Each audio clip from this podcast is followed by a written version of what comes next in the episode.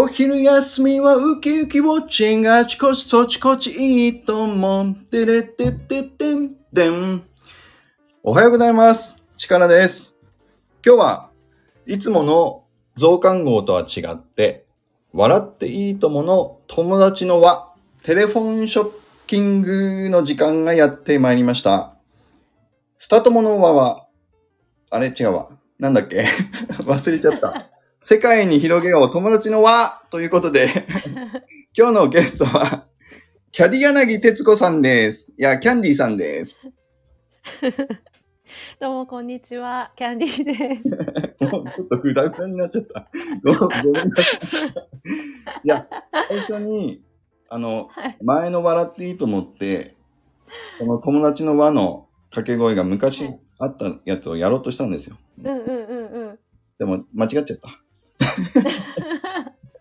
いや、とにかく、そう、今日はコラボ会ということで、ね、笑っていいとも的に友達の輪をちょっと広げてみようということで、キャンディーさんが初回ゲストキャンディーさんです。よろしくお願いしイます。エーイよろしくお願いします。いや、本当に僕、タモリで行こうと思ったら、やっぱりモノマネ無理だなと思ったんで、普通に力、う力のまま、あ、はい。チャモリ、チャモリさん、チャ、チャ、タモリさん。チャージ、チャージタモリ、チャ、チャモリで行こうかな。タモリさん。そう。いやー。そうそう、今日、キャンディーさんにね、ぜひいろんなお話を聞きたくて、で、はい。前に結構、キャンディーさん、あの、銀さんとコラボされた時う質問の回とかで結構お話しされてたから、どういうお話ししようかなと思ったんですけど、僕やっぱり普通にね、キャンディーさんに伺いたいことがあったんですよ。ちょっとじゃあ、はい。一個ずつ質問ね、やらせていただいてもいい？ですかはい。はい。まず、キャンディーさんはいつの間に、いつの間にか僕は知り合っていたっていう感じなんですよ。なんか気づいたら。はい。はい。で、うんでもキャンディーさんって NFT もやってなかった、やってないですよね。そうです。はい。どういう感じできっかけだったんだっけ？ってちょっとね、振り返りも含めてと思うので、まずは、はい。キャンディーさんがスタイフを始めたきっかけっていうところをちょっとね、聞いてみたいと思うんですけど、どんなきっかけでスタイフをいつぐらいから始められてたんですか？私はですね、スタイフ始めたのは今年の1月25日あ、からなんですよ。はいはい初回の放送が。あ、そうだったんですか。そうなんですよ。で、その始めたきっかけっていうのは、はい。あの、ちょうど去年ですね、去年の夏ぐらいに、あの、ライ私、ライティングの講座を受けてて、はい。始めたところだったんですけど、はい。そこで、その、まあ、ツイッター、今の X ですよね、を、あの、文章を書く練習の一環としてやりましょうっていうのがあってそれで、あの、始めたんですよ。ツイッターは私それまで興味もなかったんですけど、見ることもなくて。SNS といえばもうなんか、自分の個人のアカウント、インスタとかはあったんですけど、本当なんか日記風みたいなのしかなくて、はい。ビジネス利用みたいなのは全くなかったんですよね。うんうんで、あの、それで、ツイッター X を始めて、ところで、えっと、まあ、最初は全然だったんですけど、ちょっとずつその交流する人が増えてきて、今の、あの、英語のフレーズ、一、一英語フレーズを配信、発信してたんですよ、ツイッターでもあ。最初はツイッターであれややられてたんですね。そうなんですよ。一応なんか英語のフレーズと、えっと、カタカナで発音書いて、意味、意味っていうかもう簡単な、あの、もう、ね、文字制限が、文字数制限があるので、あれに当ては、あの、入り分だけを書いて、うん。毎日投稿してるっていうところだったんですよね。はい。で、それで、そのうちその、フォロワーさんとかの中で、あの、やっぱり発音を聞きたいっていうお声をいただいたんですよ。ああ文字だけじゃわからないよっていう。そうです。そねの読み方とかは書いてるんだけど、やっぱりその発音も聞きたいですっておっしゃってくださった方が何人かいらっしゃって、そこでその音声で配信するっていうことを考え始めて、で、えっと、いろいろこう検討したんですけど、あの、スペースとかでもね、あの、ツイッターで、X でもできるけど、うんなんかこう流れてしまうので、毎回の配信が。あだから、まあ、まとめて見れるものでもうちょっとこうあのツイッターよりももうちょっと説明ができるものがいいなっていうので見てたら、なんか知り合いの方がもうスタイフで先に配信されてる方がいらっしゃったんですよ。で、あこういうのがあるんだなと思って、それで、あの、最終的にはスタエフでやってみようかなということで始めたんですよね。あ、そうだったんですね。はいはい。だから、 Voicy とかも聞いてみたし、まあでもあれはね、審査制だから誰でもとはできないんだけど、なんかこう、いろいろちょっと見てました。どういう形がいいのかなっていうので。じゃあ、もともとは、その、うん。えっと、自分のライティングというか、なんか、書き物の発信のためにやってて、ネタを英語の感じにしていってたってことなんですか？そうなんですよね。そう。なんかでもややるって言っても何をどうしていいんだろうっていうところもあって、まあその英語に落ち着いて、英語のフレーズの配信で、なんかあの、初心者の方でも分かりやすいものでっていうことでやり始めたんですね。で、それで結構見てくださる方が増えたんで、はいっていうところから今に、今の感じになってるかな。そうなんですよ。僕、逆かと思ってましたよ。もともと英語のはい。先生もされてるって、あの、確か本にね書いてあったから、そうそうですそうです。はい。もうそれはもう本当にあのもう10年以上やっているのであのえ。なんていうかな。もうそれは一つあったんですけど、うん。自分が発信するとしたらまあ英語かなっていうのはずっとあったんですけど、はい。なんかそのほいっぱい他にもね英語の先生いらっしゃるんであ。ちょっとその辺でどうなのかなっていう迷いとかが最初はあったんですよね、はいはい。あの X を始めた時はね、うんうん。はい。そうそう。じゃあ、そうなですそうです。あれ、うんこ個人でやられてるんでしたっけ？英会話は。今そうですね。でももともとはあの会社にのあの勤めてっていうか一講師っていう雇われっていうのかな、はいはい。会社員じゃないですけどそんな形でずっとやっぱり働いてた期間が長い長いですね。あ、ど、どのぐらいやってたんですか？えっと11年。おお。えっと働いてその会社で、うん。はい、で英語自体はもう私はその子供の頃から好きだったので英語に触れてるっていう時間はもっとですけど仕事としては。はい。そんな感じかな。あ、そうなんですね。はい。もともと、じゃあ、海外に住まわれてたとか、そういうこん感じなんでしたっけ？いえいええっともう本当に一般的ななんだろう日本人の なんか英語が好きな人っていう感じだと思いますね。なんかこう長期間住んでたってことはないないですか？ないです。憧れてはいましたね。でも住みたいなとは思ってましたずっと。それ、な珍しくないですか？でも、ちっちゃい時で、うん。親がそういう方だったらまた違うかもしれないけど、海外にすごく興味を持つとかあって、どんなきっかけだったんですか、確かにあのうちの母もあの英語とかあの欧米の文化っていうのかなが好きな母だったんですよ若い頃から。うんであのなんかちっちゃい時私がまだちっちゃいもう本当あの保育園とかぐらいの時にクリスマスの時期とかあの当時カセットテープでクリスマスの英語のクリスマスソングとかが、ジングルベルとかかけてくれてた記憶ありますね。じゃあ、そういう時から、英語には、あの、なんでしょう、身近に感じれるような環境にはあったのかもしれないと。そうそうですね。だからなんかね楽しいイメージはあったと思います。英語とかそのんあのああいうクリスマスツリーみたいな、はい。なんかこう欧米のなんか文化っていうのかな、うん。ああいう楽しげなイメージがすごい子供の頃からありましたね。あ。憧れに近いような、そうなんだ。じゃあずっとその、英会話っていうか、なんか、うん。英語を喋ったり聞いたりみたいな環境は、うんやっぱそういう小さい時からお母さんの影響とかであったのか、な。ん。かその熱心にうん。あれこれ勉強とかそういうのはあんまりなかったんですけど、ちょっとそういう歌を聴いたりとかはい。はあったかな。あとはまあ父は全くそういうのに興味ない人だったけど映画は好きでなんかテレビであのああれなんですかね金曜ロードショーみたいなのとかは結構みんなで見るうちだったんですよ、子供の頃とか当時のなんかそれこそ洋画っていうのかなはい。なんかテレビでやってたらみんなで見るとかそういうのはありましたね。ああ、そうなんですね。うん、いや、でも、いや、環境が良かったんですかね、ね。そうですねなんかまあ自分が好きって楽しいって思えたのとあまりこう嫌なイメージとか体験がなかったのは良かったなと思いますなんかその英語に関することで子供の頃に。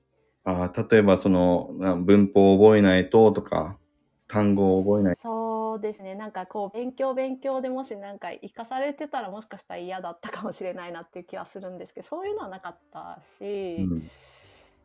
なんでしょうね。なんか、まあ、あの学生時代、例えば受験とかの時はもう嫌だなっていうのは、あの、やっぱり思いましたけど、そのそれこそ文法とかがもう難しくなってきてわからないとか、そういう時は私もあったので、うん。もう嫌だなとか思ったりはしたんですけど、それより前の、本当子供の時代っていうのはそういうのがなかったので、なんか良かったのかなっていう感じですかね。なんかざっくりしてますけど。いや、でもいいですね。やっぱりだから、英語を勉強されたい人って結構いるですよ。うん昔からそうですけど、でもみんななんか、結局続かないというか、なんか、うんうんうんどっかで挫折するというか、やっぱそういう方多いですけど、やっぱりうんキャンディーさんみたいに最初に興味が大きいと、うんまあ、なんか耐えられるというか、頑張れるみたいなのがあるんですかね。そうですね。なんか一つ、私もなんかその辺のことを思って、まあ、あの本ね、書いたりもしたんですけど、はいあの、好きなもの、漫画とかね、それこそ漫画とかでもいいと思うんですけど、私は、あの、10代の時に音洋楽がすごい大好きだったんですね。あだから、なんかあの、当時流行ってたロックバンドみたいな、なんか聞いたりね、してたし、洋楽で。はいで、そういうのがずっとあったので、まあ嫌いにならずに済んだし、なんかそれで覚えた英語とかも結構あったんですよね。あ、洋楽で？はいはい。だからテストには出ないから何にも成績には反映されないんだけど、なんか自分の中のその英語の表現の引き出しっていうのは増えていったなっていうのは今になると思うので、ああ。洋楽で英語勉強する方って結構珍しいんじゃないですか？そうですね。まあなんかその時は勉強してる感覚はなくて、なんかむしろその試験勉強嫌だからちょっと気分転換に聞こうみたいな感覚の方が多かったんですけど、まあでもなんかそういう好きな英語プラス好きなものっていう掛け合わせのものが何かあると、なんか趣味とかでも何でもいいと思うんですけど、続きやすいのかなとは思います。長くその勉強していく続けられるっていうか、それが歌だったり、例えば映画だったりね。、本そうですね。本だっうんうん。り。とか、はいはい。確かなんかスポーツとかでもいいと思うんですけど、スポーツで英語勉強するってど、どんな感じがあったりするんですか？なんか野球好きな方だったらあの大リーグの中継をあの英語のあ解説でちょっと見てみるとか、今 YouTube とかでも見れますよね。あ、あうん、翔平、大谷翔平、翔平大谷とか言ってる感じをちゃんと、そうですねみたい。な感じか。はいはいはい。ですごい難しいんですけど、でもなんか好きな方ってやっぱり結構そういうの夢中で調べたりとか、なんて言ってるんだろうとかっていうのができると思うので、うんなんかこう自然に覚えられるっていうか楽に覚えられるんじゃないかなっていうのをなんか自分の体験から思ったりしますね。ああ、じゃあやっぱり、まあ、す好きと掛け合わせるっていうのが大事かもしれないですね、英語。そうですね。私はなんかそんな風に思ってますね。ああ、なるほどな。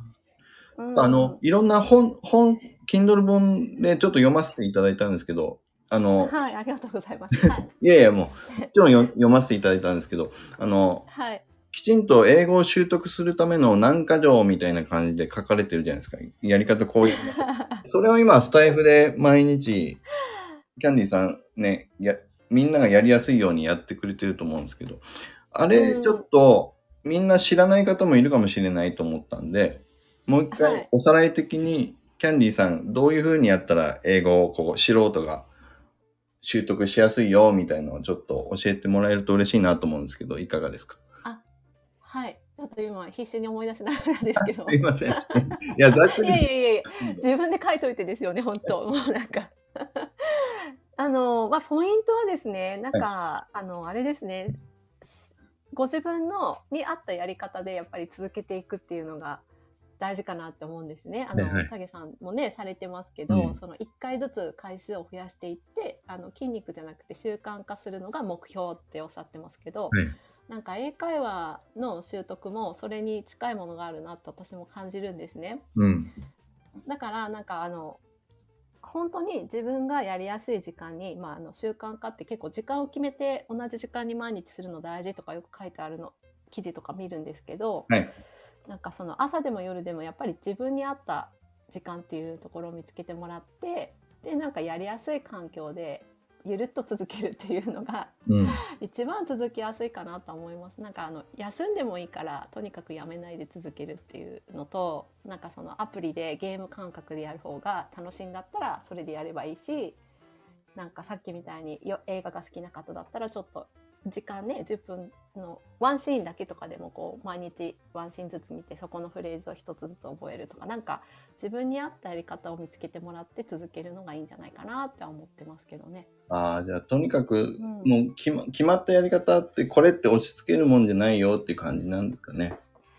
そうですね。試してもらうのはいいと思うんですけど、うん。なんかその推奨されてるものが必ずしも自分に合うとは限らないなっていうのを思ってて私が結構それで続かなかった経験があるんですよいろんなことが。ああ。あ、英語以外、英語以外の。そうですそうです。はい。だからもう自分に合ったじなんていうかなスタイルでやったほ方が結果的に続くんであればそっちの方がいいんじゃないかなっていうのは思います。目標最終的な目標っていうのはやっぱりね英語を皆さん喋れるようになるっていうところが最終目的地だと思うのでそうですね、ですねなん。かそのやり方をマスターするとかそういうことよりもやっぱり喋れるようになりたいっていうことだろうなって思うので、うん、やっぱりそう、喋って、相手の人とコミュニケーションが取れたっていう実感が湧くと、うんやっぱり楽しくなって続いていくよそうな感じが、やっぱりどうしてもあるから、コミュニケーションはいですからね、ツールみたいなもんだから。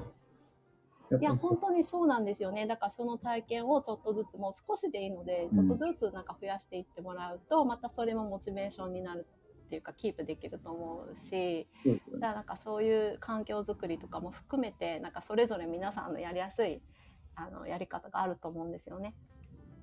じゃあまずは好きを見つけて、うん。英語と組み合わせうんて何かで継続できるものを、まあ、見つけていけるといいなっていう感じですかね。そうですね。でもなんかそれのお手伝いが何かしらできればいいなっていうことで、あの、スタイフでちょっとあのアウトプットとかやってる感じなんですけど、はいそれが、だからやっぱり継続したい方は、もうぜひキャンディーさんのスタイフ放送毎日、い1フレーズやってくれてますからね、キャンディーさん。そうですね。ぜひ聞いてると嬉しいですね。あはい。ぜひ、ぜひぜひお待ちしております。で、ちょっと真面目な話しちゃったんですけど、僕ね、はい。少し、あの、用意した質問があったんですけど、はい。1個用意した質問ね、今話の流れで出せなかった質問が 2,、2個あるんですけど、ちょっとそっちに戻ってもいいですか、あ、はい。お願いします。ごめんなさい。戻るって僕、僕だけが分かってる戻るなんだけど。えっと、一番最初のスタイフ始めたきっかけのところが今年1月って僕もっとね、もっと長くやられてたな,、かなと思ってたんだけど、その後の続きでちょっと聞きたかったのが、うん最はい。初どんな方と身近にキャンディーさんは繋がってたんですか？一番もう始めた当初はやっぱりあのスタイフの中で知り合いってほぼほぼいいないいないね。人二人ぐらいだったんですよ。で、えっと、あとはもうあれですね X で交流してた方が聞いてくださるっていう状況がしばらくあって、うんでもなんかだんだんちょっとこう なんていうのかなあのその再生回数とかもなんか減ってきたなーってそんなにこう交流とかもあんまりコメントのやり取り今みたいじゃなくなくてあんまりなかったんですよね。はいはい。でしばらくそこでちょっとこう離れる感じになって次になんかあのスタイフの方何人か今も配信されてらっしゃる方がいらっしゃるんですけど、ちょっとこう交流が少し始まったかなって思っててでも私がちょっとその後にお休みスタイフちょっとお休みしたりした期間とかもあったりしてあ、そうなんですね。あのそうなんです。それだから本当にだいぶですね。それがいつだったんだろうな。春先ぐらいまではそんな感じでもう全然こんな今みたいじゃなかったんですよ。はい。で春ぐらいになんでか忘れちゃったんですけど銀さんとつながったんですよね。あ。でそこから今の流れがブワーって広がって、はい。広がってっていうかその交流が活発になったっていう印象ですね私の記憶だと。あいろんな方とつながりも増えたしそのなんていうかな交流を活発にされてる方と多分つながったんですよね。あ銀さんをきっかけにして。だからそこから今の感じになっていったっていうかところですねじゃあ、銀さんにキャンディーさんが発見されなければ、僕とキャンディーさんのつながりもなかったかもしれない。いや多分そうそうかもそうだと思います、うん。私も多分銀ちょうど銀さんとつながってあの若さんとか中村慎さんとかちょっとほとんど同じぐらいにそのはい。交流するようになったのかな、多分。あ、そうかもしんない。だから僕は、うん。僕はね、銀さん僕ももともと知らなくて、うん。僕のきっかけはチャゲさんが、うん。チャゲさんは NFT やってたから、はい。チャゲさんと僕は知り合っていたんですよ、もともと NFT つながりで。で、スタイフされてて、うんうんうんチャゲさんもされたっていうのをや、ぼ僕も知ってたから、12月ぐらいだったんですよ、僕は去年の12月ぐらいスタートしてたんだけど、ああ、そうなんですね。はい。で、チャゲさんが若さんを紹介してたんですよ。はい。まず。で、うん若さんは NFT やってないから僕も知らなかったんだけど、若さんの放送を聞いたら、面白い、うんマーケティングの話されてて面白いなと思って聞き始めた時に、多分、若さんのコメント欄に銀さんがいたり、キャンディーさんがいたりしたんじゃなかったかなと思うんですよね。ええあ、そうだったんですね。うん。で、僕、その時もまだコメントはだ、誰かされてるなっていう程度で、全然そこから広がりを感じなかったんだけど、うん。それで何かのタイミングでキャンディーさんが、キャンディーさんが僕にコメントくれたのかな？はい、多分そうだと思います。あなんか私も多分どなたかのお話しされてるのを聞いて、うん。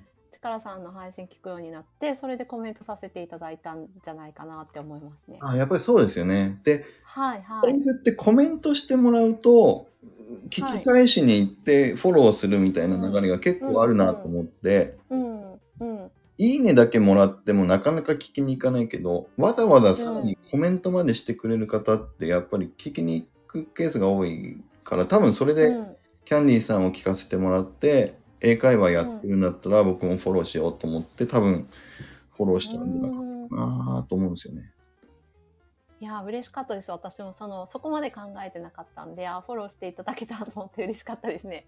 そなかな珍しいですよね、スタイフってこういうつながりがこう広がっていくそうですね。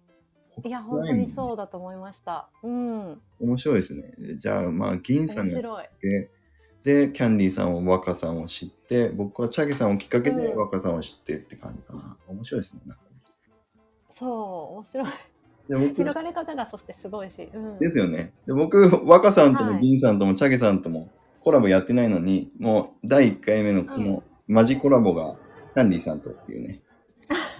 面白い。光栄です 嬉しい笑っていいとも、なんだっけ、テレフォンショッキング第1号がキャンディーさんで、本当に今日いやもう本当嬉しいですありがとうございます もうなないですよ、こういう。サモリさんにお会いできて嬉しいですキャモリさん、あそうそうそう。そう。あ、でもじゃあそういうきっかけだったんだ。じゃあ、でも、うんだから僕はもともと NFT つながりの人がいて、スタイフ始めてるから、最初から何人か聞いてくれる方いたんだけど、でも、本当にキャンディーさんじゃあ、ゼロからスタートというか、すごいですね。そうですね、その、まあ、ツイッターの X のフォロワーさんだったかな、最初の最初は。うん、だけどね、その方たちもスタイフメインで発信活動してるわけではない方ばかりだったので、やっぱりどれぐらいまでね、聞き続けてくれるのかな、みたいなのはあったし。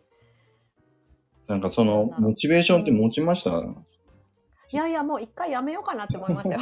ぱり。本当に。うんそれが2回ぐらいあったかな。で、その後に、そう、さっきの銀さんたちとつながることができたのでよかったなと思います。その時やめてたらもう今ここにはいないのでで。すよね。すごい。っうん。ていう意味だと、あの、銀さん、エロい、エロ、エロ、エロ資源じゃないけど、銀、銀さんのおかげがですね。ねえ、本当ありがたいと思います。確かに。なるほどな。あ、で、そうだ。で、またね、ちょっと伺いたかったのが、あとね、二、つ質問僕用意してたんですけど、はい。一個は、カナダに留学されてたっていう、うん。あの、はい。はいおっ。しゃってるじゃないですか。なんかね、はい。僕も、あの、オーストラリアに1年間行ってたことがあって、ええあ、そうなんですね。そう、だから、はい。カナダでどんな生活されてたのかなっていうのをちょっとね、聞きたかったんですよね。あ、えっ、と、そうですね。私としゅ仕事、会社員が卒業して学校、会社員に普通に就職してから行ったんですよ。あ、僕も一緒ですね。一回就職して辞めてきました。うん。あ、そうなんだ。わあ、ちょっと今度その話もぜひ伺いしたいな。そう、私もそう、それで行って、えっと、語学学校に、えっと、あれ、どれぐらい行ったのかな ?6 ヶ月行ったのかな。で、ホームステイしていて、はいはい現地の、あの、お家に。でも本当になんだろう、お子さんが2人いらっしゃってっていう家庭で、イタリア系のお母さんとイギリス系のお父さんですごいいい、あの、お家にホームステイさせていただいてたんですよね。そうなん本当学生学生でした。ワーホリではなくてスチューデントビザで行ったんですよ。学校辞めれないんだ。そう、もう本当にそうそれで行きましたね。学校みっちりも朝から夕方まで行って帰ってきて、でなんかあの課題が出るのでそれをやってまた次の日学校に行くっていう集合それでと週末はお休みみたいな感じの生活をしてました。あ、そうだったんですね。はいはい。結構じゃあもう、あの、その学校自体がメインの生活をずっとそうう。そうですね。だからもう本当に学生生活っていう感じでしたね。おーすごい。いやいや、うん。まあ皆さんいろんな年代の方いらっしゃいましたけどね。なんかあ本当にみんな学生してました。うん。それ、スチューデントビザで行っても、年代関係ない、やっぱ学生さんじゃなくて、結構年配の方とかもいたりするんですか？いらっしゃいましたね。えいらっしゃいー、ました。うんうん。じゃあ学、若い子もいれば、うんそうですね。もう本当大人の方もいらっしゃって、そこは。そうなんですね。はい。いやーでも、そっか、学校がメインなじゃあ、あんまりカナダを、こう、旅行、ぐるーっとするみたいな、そういう生活ではなかったんですね。いえ、えっとですね、学校が、一応そのカリキュラムが全部終わって、はい終了ってなってから、あれ、2週間ぐらいかな、旅行、やっぱ行きたくて、私、バンクーバーにいたんですよ。はいはいバンクーバーの学校に行って、ホームステイしてたんですけど、えっと、バンクーバーってカナダの西側なんですよね。はいで、東側もちょっと行ってみたいなと思って、10日間くらいか行ったんですよね。あの、で当時その一人で日本人女性も旅行してる人が何人か周りにいたので自分も行けるかなと思って、個人旅行で行って、はいはい。で東側ぐるっと回って帰ってくるっていうのはしてました。2週10日から2週間ぐらいだったんじゃないかな。おー。はい。どっかカナダでここがおすすめだったとか良かったよみたいな場所ってあったりしますか？ああもうなんかね全部おすすめていたいんですけど あのーバンクーバーと東のニューヨークの北のトロントっていうのがまあ2つ大きな都市なんですよねカナダで。はいだからまあ都市部でいろいろ便利な方がいいっていう方はそのそこを中心に観光されたらいいと思うんですけど結構あのアウトドアっていうのかな自然が多いんですよ山とか山ですね主に。うんうん。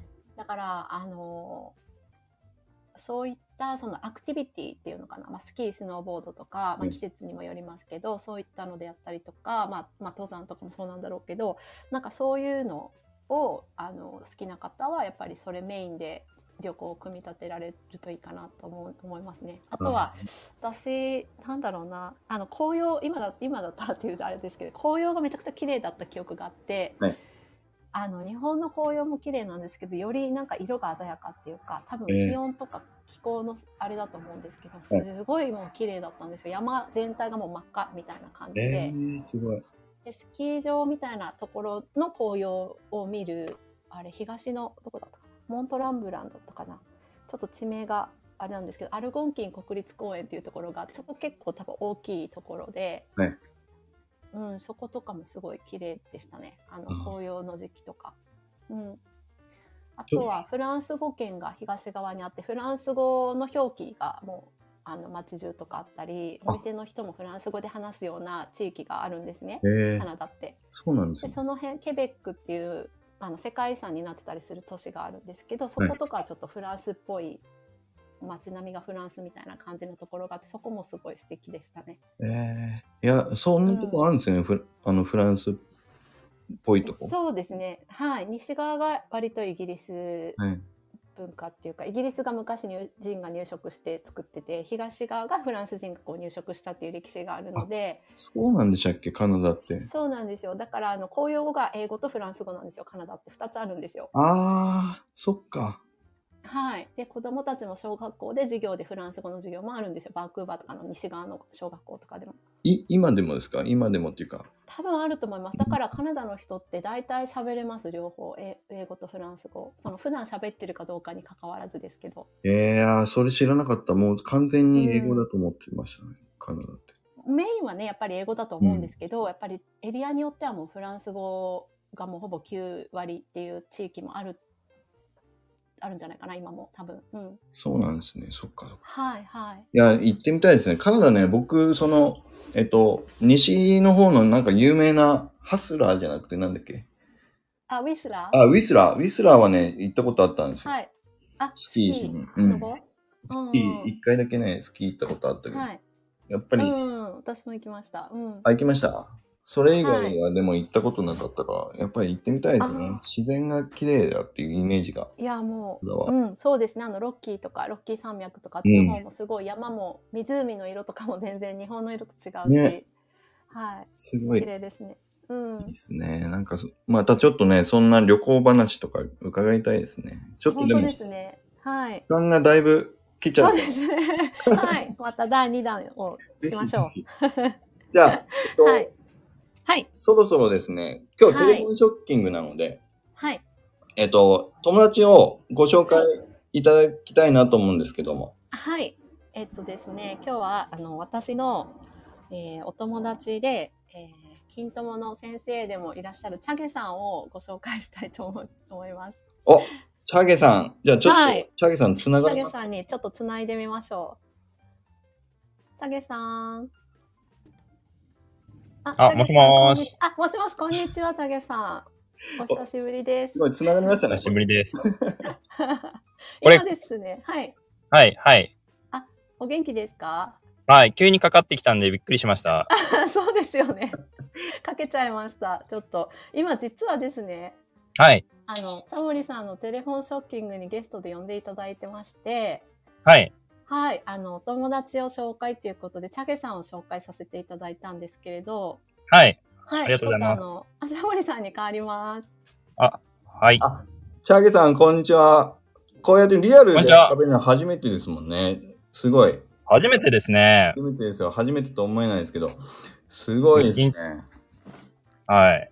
これ、本当ですね。で、一応あの、もう収録、今収録中なので、決め、決めはいていきたいんですけど、明日いいと思うだけど大丈夫って、明日じゃないですけどね、これ。タモリさんの真似すると、明日いいと思うだけど大丈夫っていうくだりがあって、まあ、まはいはいたどっかでちょっとね、チャゲさんと、笑っていいとも、僕のこのテレフォンショッキングやりたいんですけど、来てくれるかな？あいいとも。ありがとうございます。いいともいただきました。ありがとうございます。じゃあ、ちょっとこれ、そろそろ伸びちゃうので、じゃあ、キャンディ、今日のゲスト、キャンディーさんでした。で、チャゲさんもありがとうございます。次回ね、ちょっとどこかで、ぜひコラボさせてください。あ、承知しました。ありがとうございます。皆さんこれで、いいとも、テレフォンショッキング初回、キャンディーさんの回、終わりにしたいと思います。じゃあ、ありがとうございます。はいありがとうございました。テレテレテレテレテレテテテ